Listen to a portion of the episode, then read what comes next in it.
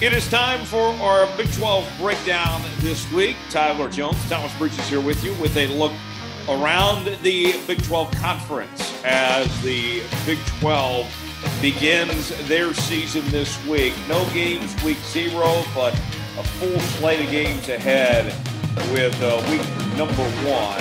And Tom, before we kind of break down the games here, I want to dive into you know the conference outlook. We have dissected this league inside and out for you know a while now. And so with everything that's being said, let's go ahead and give our pick for who wins the league and who wins offensive player of the year. All starts I think at the end of the day, as much talk as there's been about Baylor, I still can't shy away from this Oklahoma team of what OU brings to the table uh, even with as much as they lost, they're still really talented. They still have a good quarterback in Dillon Gabriel coming in. I think that defense is going to be dr- drastically improved with Brent Venables. Um, it's not going to be pretty. They'll lose some games from time to time, but I still cannot pick against Oklahoma in the month of November. In championship November and in December, uh, it's football time at Oklahoma. You know, I'm I'm going with Oklahoma to win the league. Offensive player of the year. Uh, there's a lot of different directions you could go with that one as well, but I like Vaughn a lot, but I think I like Bijan Robinson a little bit more. I think that he is going to be a guy that contends for the Heisman potentially. Don't know how many games Texas wins, but it doesn't matter. Bijan Robinson's still going to have an incredible year. Uh, that award is not about wins and losses. It's about production. The production is going to be there. I think Bijan Robinson is uh, your Big 12 Offense Player of the Year. So those are my picks. How about you, Tom? Who wins the league? Who wins Offensive Player of the Year? Jones, you know, as much as I hate to say it, I do agree with you somewhat that I will not sleep on OU, um, even with all the changes. Here's what a lot of people are saying in terms of I believe in Baylor. Baylor lost a lot. And sure, you can say OSU lost a lot on defense. They lost their defensive coordinator. They lost two linebackers that have made 53 man rosters. Uh, hell, they lost a, a, running back that made the 53 man roster for for the Pittsburgh Steelers. Um, I mean, they lost a decent amount, and I think what people are kind of glossing over is the defense is going to be fine. I think Derek Mason coming from Auburn was about the best that they could do in terms of replacing Jim Knowles. They will have a, um, to be honest, and I know I'm biased here, they'll have a historic defensive line. No one, it's going to be very hard to get the ball off against this OSU D line. I'm going to say OSU is going to win the league.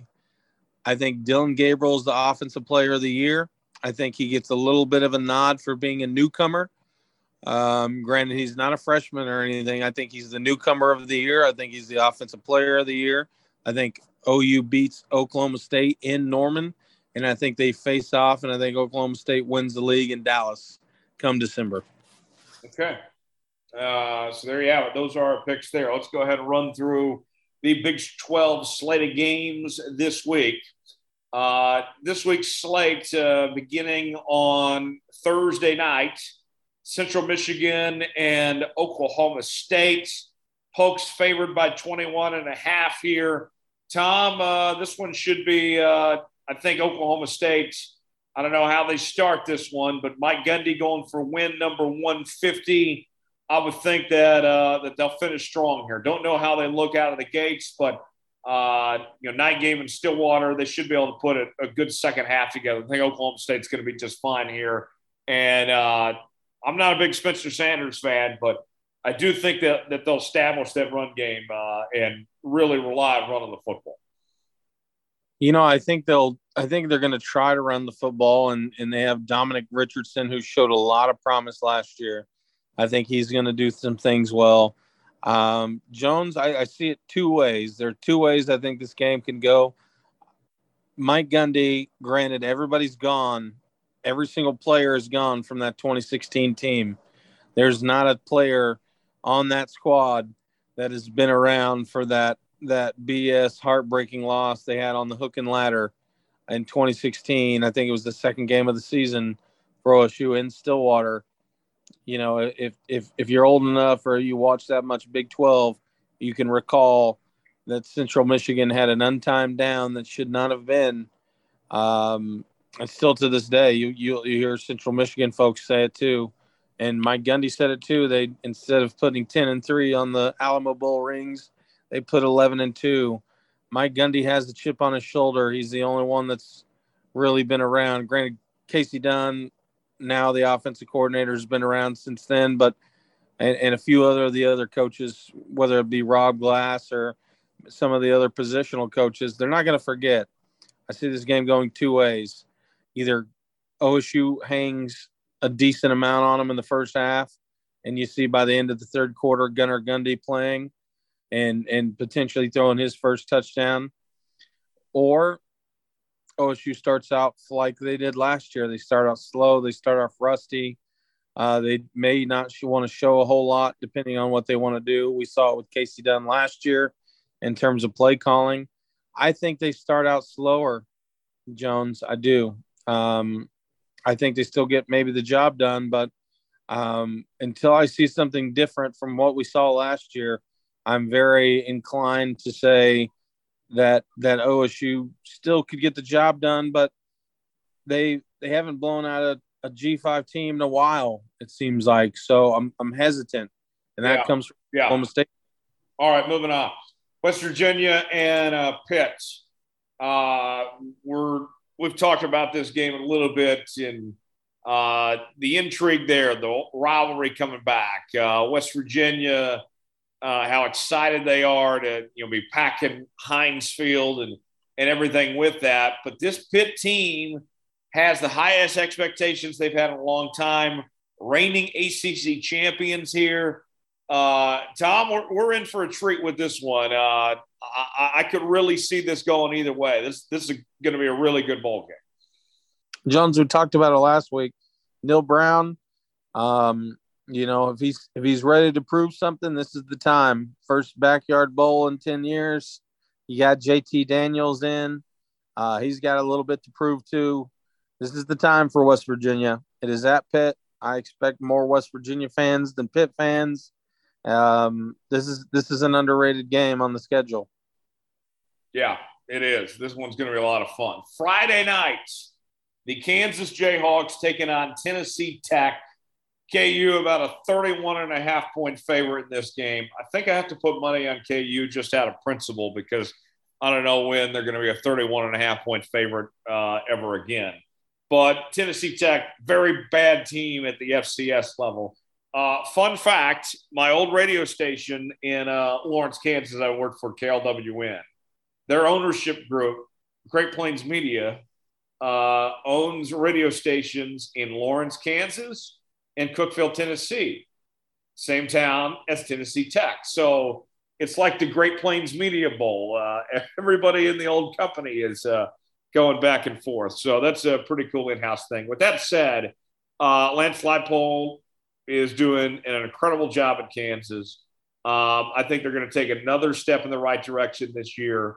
Devin Neal is going to be fantastic running the football. Jalon Daniels looks really good at the quarterback position.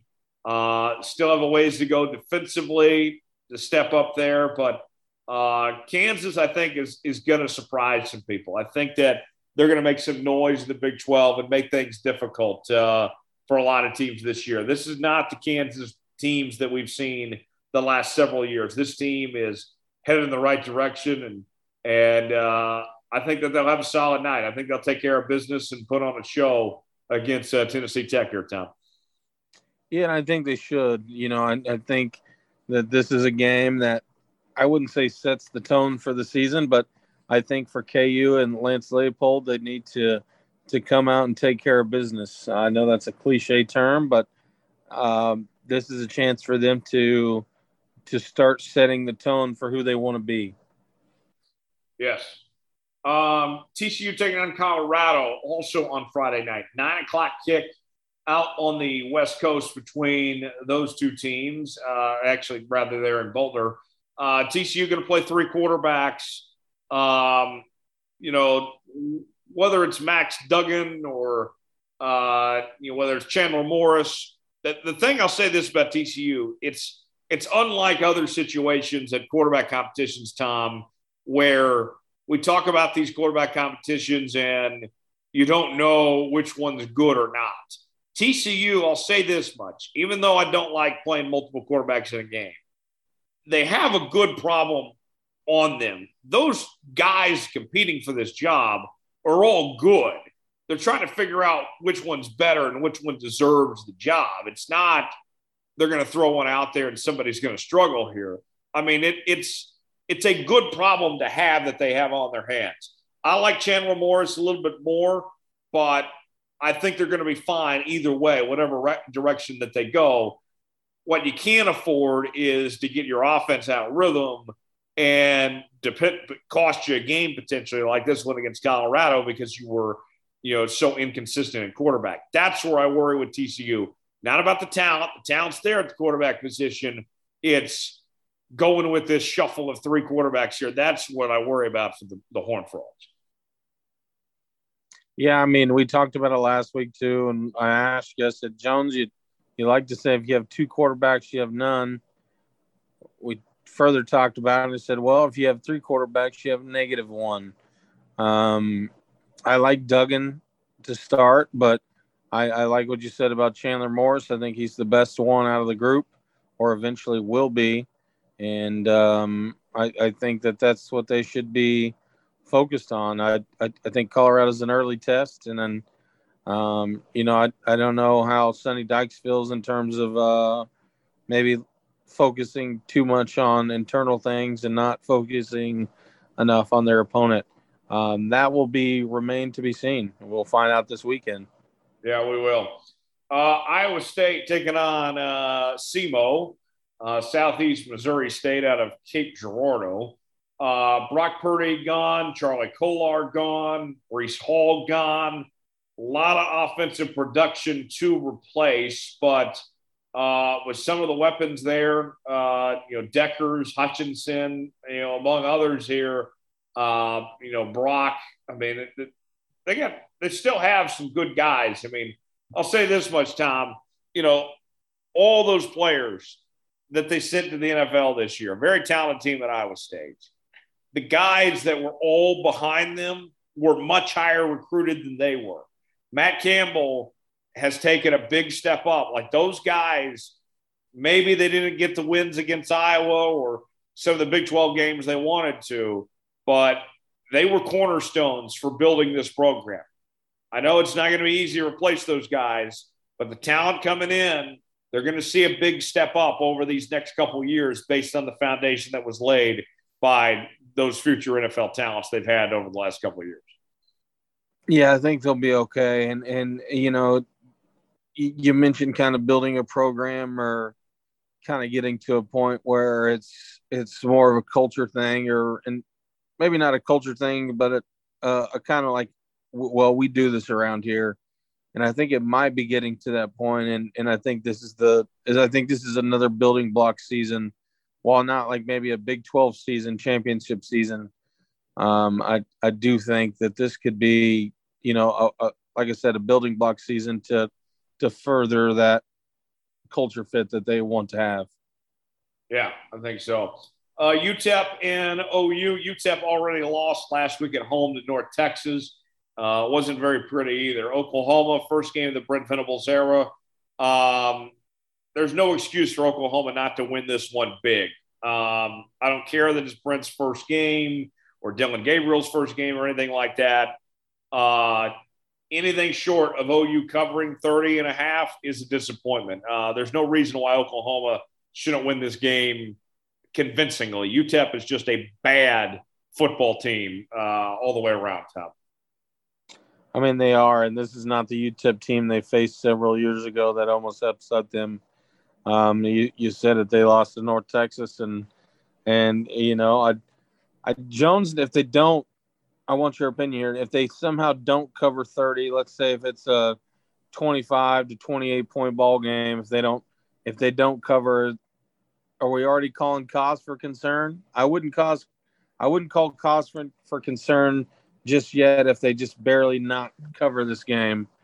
Um, but if it's, if it's uh, 20 or less, if it's 20 or less, then I think we start to raise our eyebrows a bit. Um, but the expectation is that they should win this one convincingly. I don't think that's asking too much. UTEP's not very good. Uh, Baylor taking on Albany. Um, Baylor, you want to talk about getting these guys experience. Here's a good scrimmage for you right now. And Blake Shapen, he's extremely accurate. I'm excited to see what he can put together here. Um, here, here we go for Baylor here. I, I'm this team. You want to gain experience? Here's your chance right now. Yeah, it is. Uh, you know, they, I mean, they have the opportunity in front of them, and they really do. And and uh, to me, it feels kind of like an OU thing. Like, well, you know, there are a lot of new guys there. You know, specifically OU has a little bit more newer guys, but at the same time, if you want to keep building on what you had last year, uh, this is one of the games to to do it. You know, this is one of the games to say, well, okay, how good are we? This is a maybe not the the first test. Maybe it's this is the first test of a couple tests. Um, but I think we're going to find out a, a lot of are we as good as last year? I don't I don't know. Right, right. Um, also in the uh, Big 12 uh, this week, a couple more games to go through here. K State taking on South Dakota. That game at six o'clock Saturday night in Manhattan, and the Cats uh, heavily favored. And I got to tell you, I really like Deuce Vaughn. Uh, you know, he has been, I think, just such a, an incredible player and so versatile. Um, you got a new quarterback coming in, you know, football after Skylar Thompson, got a really good defense there. Um, K State, I, I, think that they can, granted, it's South Dakota, but I think you can still send a message to the rest of the league if, uh, if they come out and put a thumping on here, if they're ready to go from day one, no slow starts, don't make it a close game. I mean, uh, go out there and send a message. I, I think would would uh, would would would certainly grab some attention around the league. I think so, and you know, uh, Deuce Vaughn is, you know, I, I, think he might feel not maybe he doesn't feel disrespect. I don't think to to Bijan Robinson at Texas, but uh, you know, being a, a preseason All American, I think he has some shoes to fill, and and if, not, if he doesn't see competition within, you know, maybe another team in the conference, he should feel competition within himself for the K State, I guess you could call them ancestors at this point. Um, he should feel the pressure from the former, you know, Darren Sproles. There have been a lot of comparisons made uh, to him, and and and for Deuce Vaughn, same stature, same size, same speed. Um, you know, I I I think those comparisons are admirable. I think they're correct. I think they're spot fucking on and I I think that Deuce Vaughn, um, you know, maybe a little undersized for the league, and I know running backs are smaller, um, but Darren Sproles was smaller, and and I think this is a huge season not only for his K State team but also for his future, and and I, I think he will, I I I would expect big things out of him. I think he'll do it. I think he's going to have a great season. Yeah, I think so too. Uh, Texas Tech taking on Murray State. Uh, Patrick Mahomes versus Ja Morant uh, in this game. Uh, Tom, do, do, you know what Murray State's mascot is? The Racers, baby. That is correct. Nice work. Um, tickets, That's tickets, the only reason I know that. Tickets are as low as five dollars right now for this game if you want to make the trip to Lubbock. Uh, like ball program though. How much are those tickets? Good question. I don't know. Uh, KU's. KU's tickets were fifteen dollars. So, okay, so not too far off. Yeah. Uh, McGuire, his first game as head coach at Texas Tech, starting a new era there in uh, Lubbock. Uh, Tom, uh, you know this this is it. This is like starting easy. This is getting your feet wet, going up against a Missouri State team out of the Ohio Valley Conference that's Uh, definitely, as an FCS school, way more known for their basketball than anything else. Uh, I don't know how many people knew Murray State even played football. To be honest with you, uh, you know, if I want to be honest with you, I didn't know. I didn't know till that game. I'll be I'll be transparent. I'm not afraid of that. Um, I I thought they'd I figured they'd be like um, the Midwest is Wichita State. But you know, if if you want to talk about fictional lore, Wichita State produced Ted Lasso, so um, I won't ever count against a uh, Midwest team I didn't know had a football team. Right. so, uh, would uh, which alum would uh, would you rather root on here, Mahomes or Ja? Oh, that's a great question. Um, you know, Memphis and my San Antonio Spurs have a little bit of a rivalry going back to the grit and grind Grizzly days. Texas Tech also likes to say Oklahoma State copies them, but Oklahoma State routinely dog walks their ass. Uh, so, just for conference play, um, and, and, Oklahoma State never playing Murray State, um, I'm gonna I'm going for Murray State, baby. Let's go Racers. you know, like they like they say in your uh, other side business, let's go racing. Let's go racing. Yes, uh, another podcast on the Studios of Bucks Network. Let's go racing with David Starr. Uh, available now. Uh, Texas and ULM on a Tom's favorite TV network, the Longhorn Network. God, uh, Texas heavy favorites against ULM. The Quinn Ewers debut. Tom, um, Quinn Ewers here uh, I mean, the dude, he needs to throw for like four touchdowns and 300 plus yards. Like uh, Quinn Ewers, after all this, the noise with Arch Manning, and then the noise about, oh, you know, he, he, you know, barely won the job and all this. Uh, Quinn Ewers just needs to put the haters away, just come out with a bang right away. Yeah, he really does. And and Jones, if if you remember this too, at first I think they declared Arch Manning the starter. Well, and, no, Arch Manning's not even there yet. Or sorry, not Arch Manning. There was another quarterback. My my my apologies. He wasn't even the starter day one when they announced it. Right, it and was they, a competition, but he did end up winning it. Yeah. Yeah, he got. They kind of switched it around, and and I'm not Jones. I'm not a believer yet. I you know, some some of the time you need to see some things before you start putting faith in anything. You need to see it. And Texas has given us nothing. They've given us absolutely nothing um, to put faith in. I mean, I mean, Jones, if you want to, if you if you want to look at it from a, a transitive type of thing, you well, guess who played in week zero and not necessarily shit the bed by any means, but lost the game former Texas quarterback Casey Thompson and Nebraska. You know, you know what what kind what type of faith am I supposed to put in uh, a, a team that even if your ex quarterback leaves for you know even a even a job like Nebraska, which is you know historically good, and then loses on on international turf to to a team like Northwestern that I wouldn't say didn't have any business beating them, but uh, they choked the game away. Um, and and maybe that wasn't Casey Thompson's fault, but yeah, you know, I think it's more on Scott Frost than onside kick, but he, he you know yeah, matters anyway. You know, once a Texan, always a Texan, and um, who knows? Nebraska, always Nebraska. Yeah, that's true. I mean, that's you know, they don't grow corn in Nebraska, and they don't. You know, maybe they do some things in Texas that they would do in Nebraska, but um, you know, I'm I'm not I don't. I, I'm done, Jones. I'm done giving Texas the benefit of the doubt. I'm not going to do it. Got to earn it. Yeah, that's fair. That, that, that's fair. Um, with that, uh, there's your look around the uh, Big 12 conference for week number one this week. Still more to come. Plenty to get to ahead. Stay with us.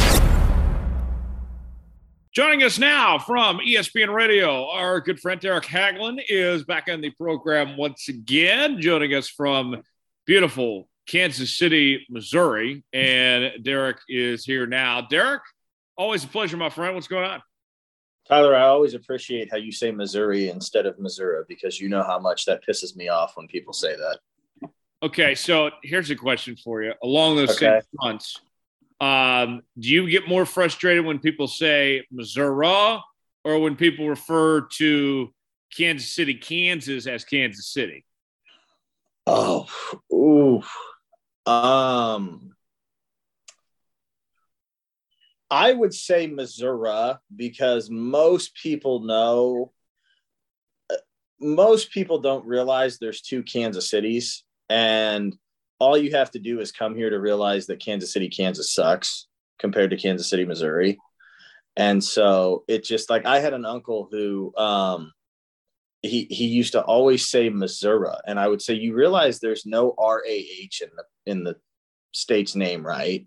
I'm like, so I don't know why you're saying it this way. And I go, secondly, you're not from the Boot Hills. So there's also no not, E in Missouri either, though. I, I, know, but the I sounds a whole lot better than you know Missouri, and I just like it. Just it's crazy. So like obviously like you know Len Dawson passed away last week, and it was so funny hearing some of the old broadcasters be like, and you know the Chiefs from Kansas City, Missouri, and it's like, for God's sake, it's Missouri. Like you know, I feel like that that that clip from the uh, from the Simpsons where. uh grandpa's like i'll be deep and dead in the cold hard ground before i recognize missouri. That's that's how i feel. Oh yeah. Uh, before we get to the business of the day you mentioned Len dawson. Um, any uh, any memories any personal uh, interactions you had with him over the years yeah, so I had I had a lot of interactions with him when he was in the radio booth um, for the Chiefs, and when um, we would we, they they would have home games, so I would see him. But I, I would say my favorite memory, um, even though it's because of a sad thing, was um, you know you know the story of how my brother and I are both named after Chiefs players. And our dad loved the Chiefs, and our dad was a Red Coater for the Chiefs. And our dad used to take Marty Schottenheimer uh, a pound of red apples every Monday during the season from 1990 to 1993 through the 1990 1993 season. And um, you know our dad unexpectedly passed away in february of 94 and carl peterson and marty schottenheimer found out about it uh, through the Red Coaters association.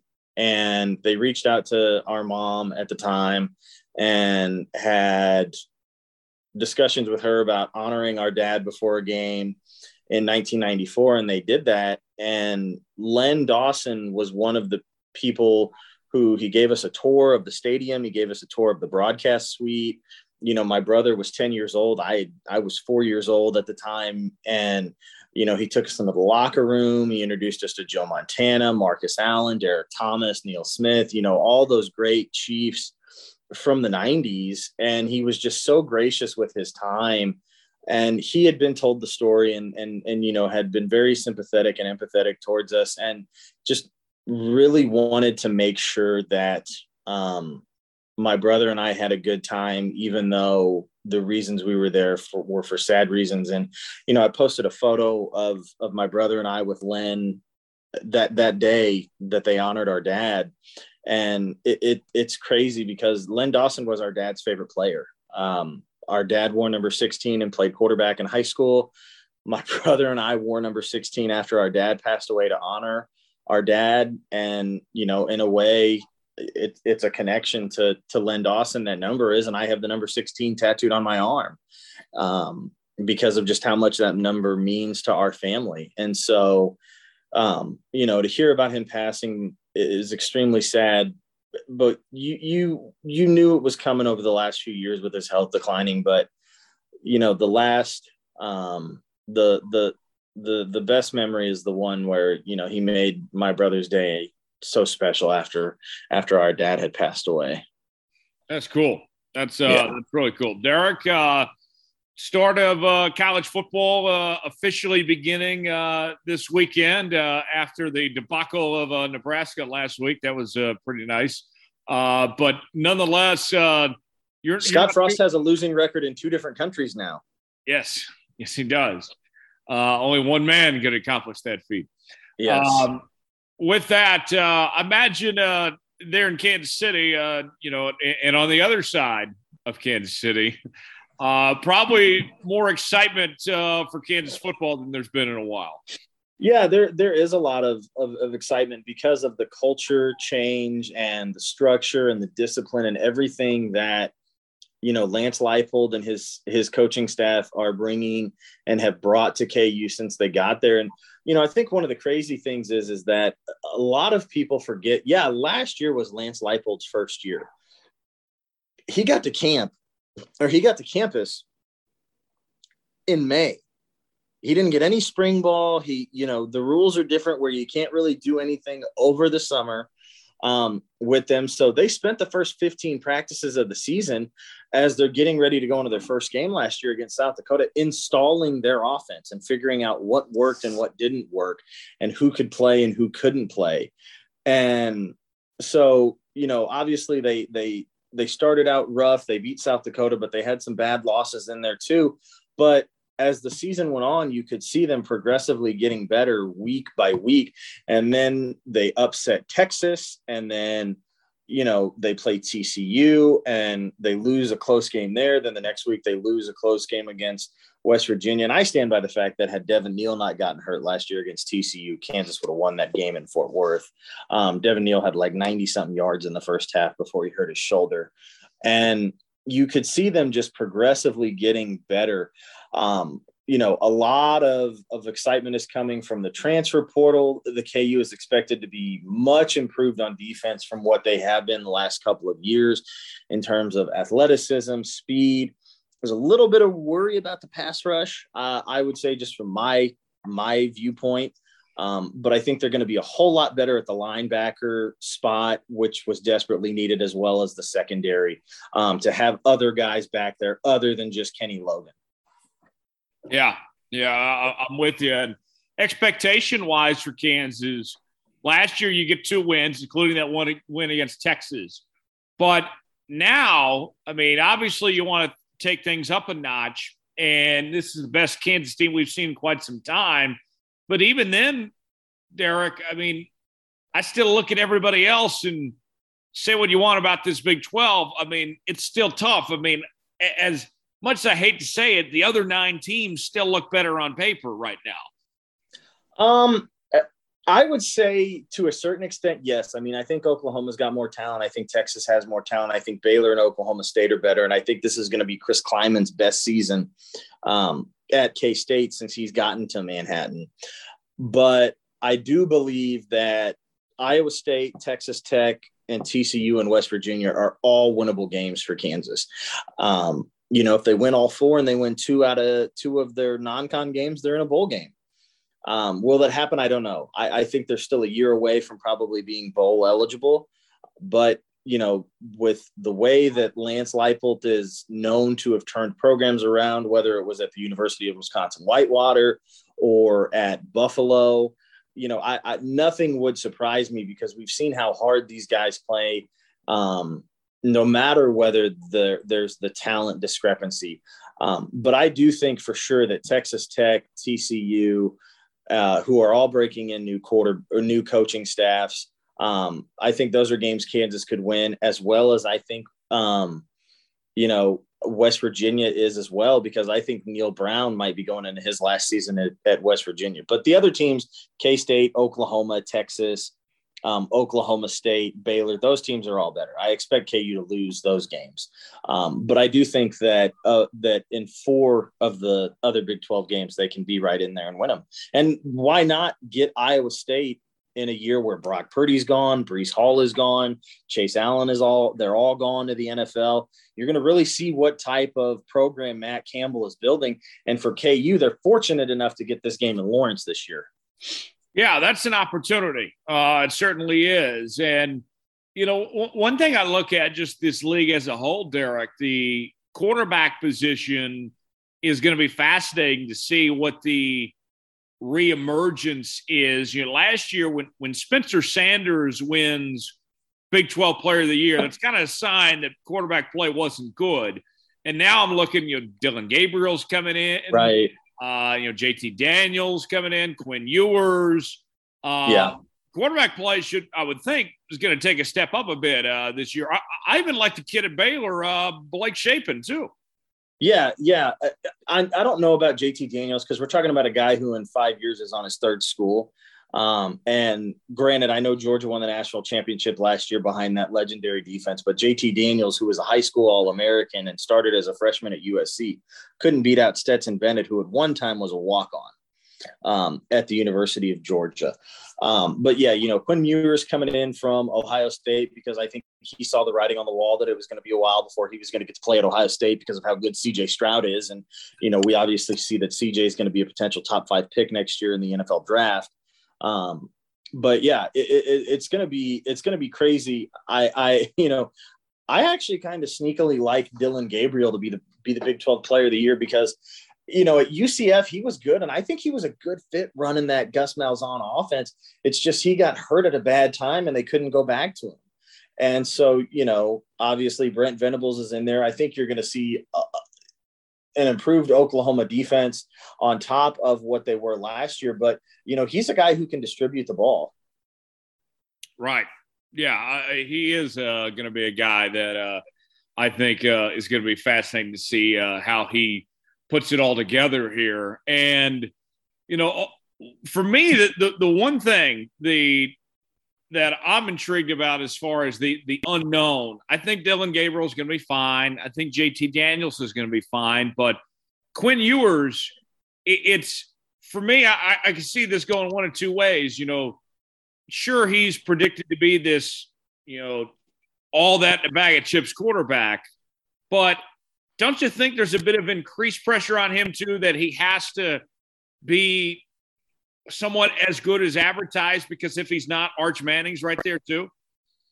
Yeah, I mean Arch Manning's going to be there nipping on his heels, but at, the at the same time too, I, have never been a big I've never been a a big Steve Sarkisian fan. I've never been a big believer right. in him. I, I thought when he got the job to Texas, I was like, really? Like that's the guy who they go after, you know, the Alabama offensive coordinator. And I know he was a head coach at USC in Washington, and he was a terrible offensive coordinator um, in the NFL when he was with the Falcons.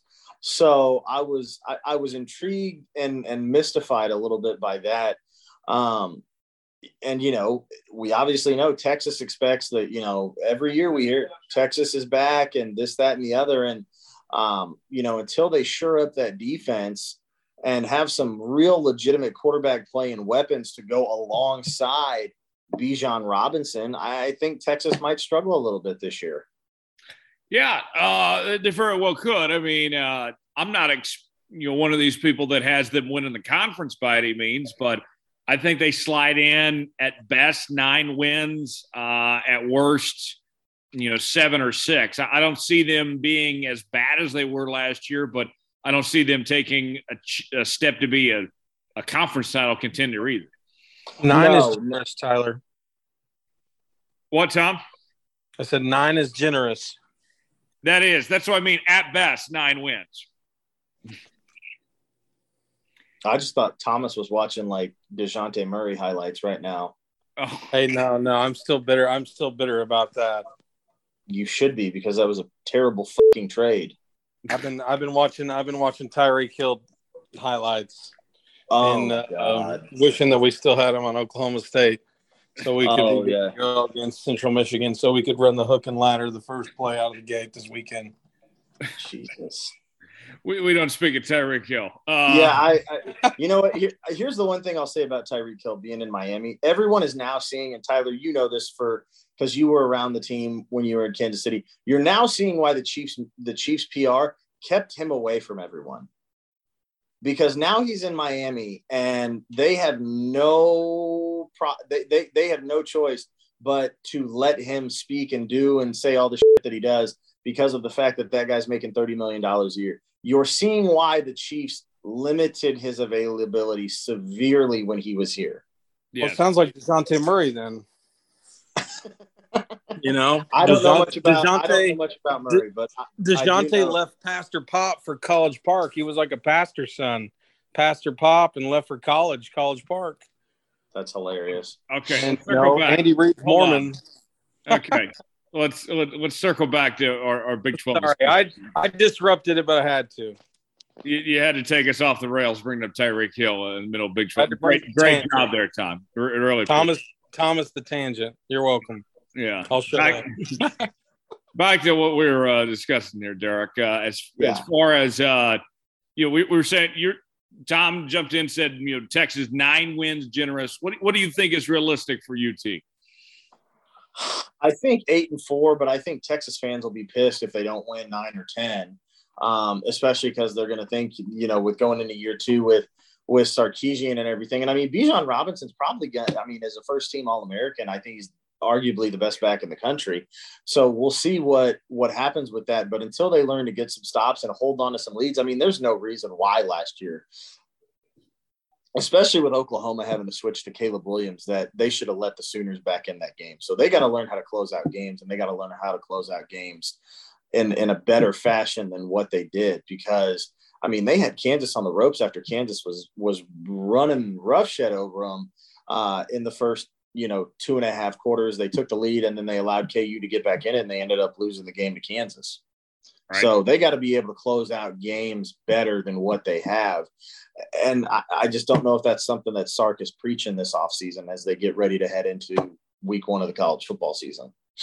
Uh, the Big 12 slate of games for this upcoming week beginning Thursday night. Um, I'm thinking as a whole, the league should go about nine and one, but knowing this league and you know how how they can be sometimes realistically watch that they'll find a way to screw this up and probably go, you know, what seven and three or six and four, you know, this first week. I mean, I mean, everyone yeah. favored except West Virginia this week against Pitt.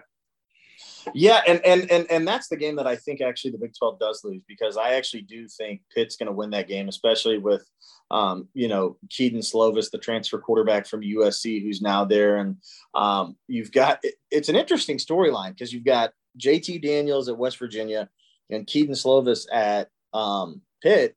And Kedon Slovis replaced JT Daniels when JT Daniels got hurt when they were at USC. And so it's it's it's very funny to see that all circle and and come around. But I just I think right now as a program, even though um, the the the Panthers lost Addison, um, and then they also lost Kenny Pickett to the NFL and and other guys. I just think Pitt is a better program right now. So that's what I that's what I mean when I say you know I think Neal Brown could you know five and seven, four and eight, even with getting you know Mountaineer Nation, let's ride. Um, JT Daniels, um, you know they could be looking for a new coach at the end of the year too. Yeah, they could be.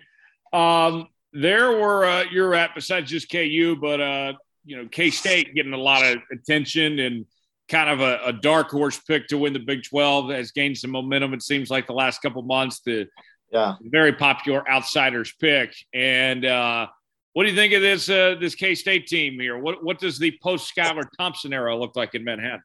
Well, and first off, congratulations to Skylar Thompson for making the Miami Dolphins roster because not only is he a K State Wildcat, he's a Kansas City kid. He's went to high school literally five miles from my house.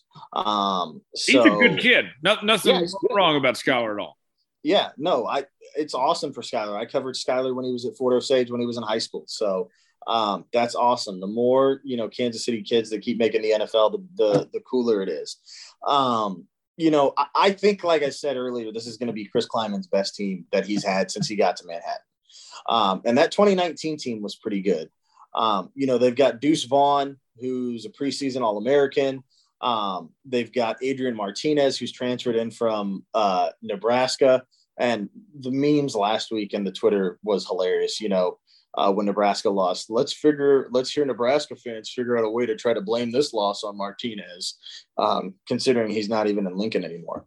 Um, but, uh, you know, they, they've got a potential All American candidate in Felix Udike, Felix Udike Uzama um, who can get after the quarterback. I think this is probably going to be the best defense that they have had since uh, Coach Klieman has been um, has been at K State. I think they're obviously definitely going to be able to score some points.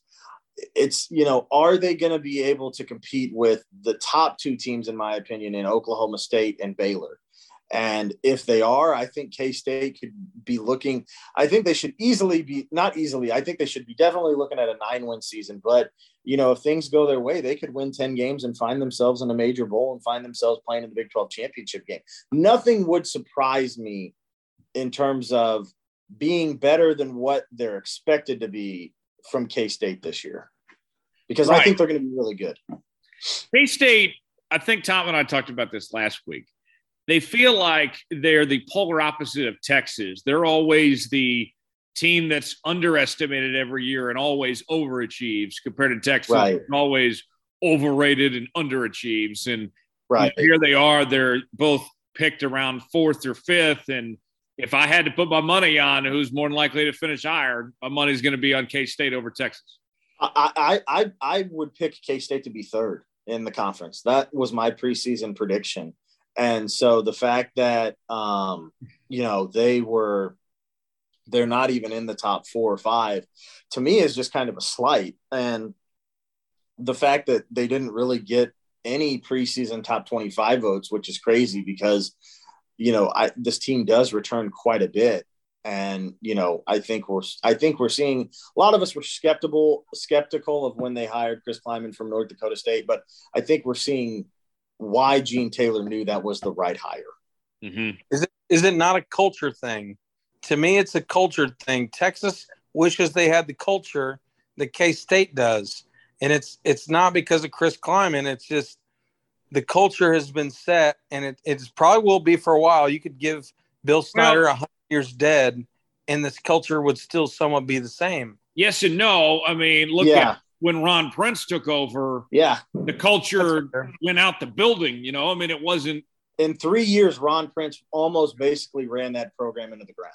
So I guess okay. So give Klieman a little bit of credit for continuing somewhat of the culture that Bill Snyder brought in. And right, and to also along that same point too was Klieman still did things his own way. Of you know, Sean Snyder didn't stay around much longer, and you know, bringing in you know, Scottie Hazelton initially that right. year, who's now one of the best D coordinators in all college football, Michigan State, well on his way to being a head coach. It was, uh, it Michigan was State defense wasn't that great last year, but you know, uh, I mean, but he's well on his. his I, I he's had saying. a nice there, balance was, of doing things his way and still keeping the culture at K State.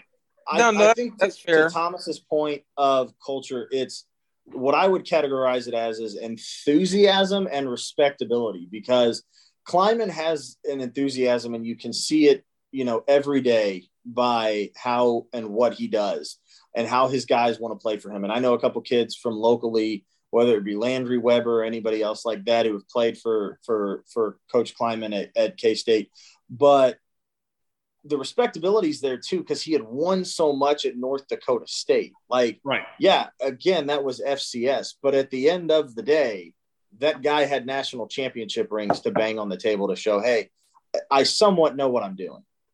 Right. I mean, he does, he does, and and you know, I think keeping, you know, when you, you talk about him kind of axing out Bill Snyder's son. Uh, I, I, don't think that was a slide on Bill Snyder. I don't think it was a slide on his son either. I think it's kind of more so like, um, okay, well, if you break up, and this may be a bad analogy, but I'm going to say it anyway. Um, you know, you break up with an ex, and you know, you don't.